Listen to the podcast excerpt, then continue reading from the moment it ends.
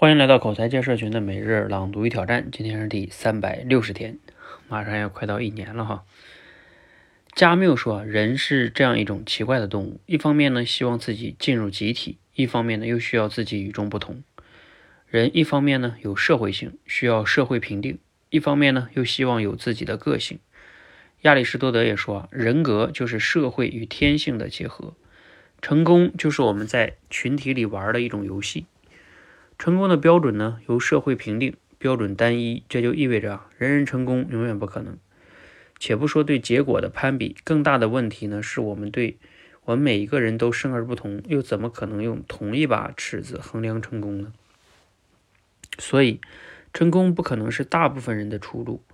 作为一种比较厚的、比较厚的结果啊，成功永远是小众的、不民主的，无法满足大部分人的单一社会标准。作为一个集体游戏，成功永远是少数人欢笑，多数人哭泣。好，这段内容呢，来自于《拆掉思维里的墙》。你是如何看待成功的呢？读了今天内容啊，你有哪些感触和思考？嗯，他这里边呢，很重要的一个分享就是说，我们这个成功呢，它其实有一个很重要的，我们常常以为的就是社会的标准去评判一个人的成功，无论是钱、权、名利等等这些啊。这些当然是很容易去衡量的，但是这个衡量标准有一个很重要的问题，就是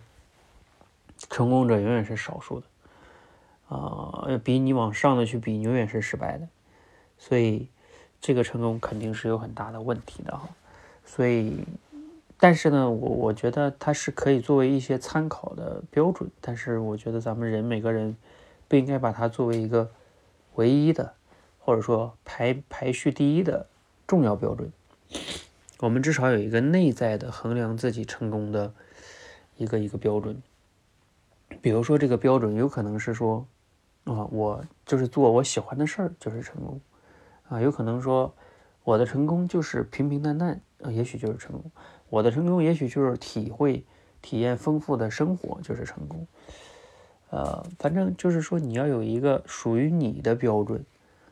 这样的话你就可以对冲一下。不至于完全被外界的标准所绑架，呃，我觉得有时候这样的话可能会让我们活得更幸福一些吧。毕竟有时候成功并不等于幸福，幸福呢也不一定非得取得所有社会意义上的成功。好，呃，我们这个话题呢就先聊到这儿，希望对你有些思考。欢迎和我们一起每日朗读与挑战，持续的输入、思考、输出，口才会更好。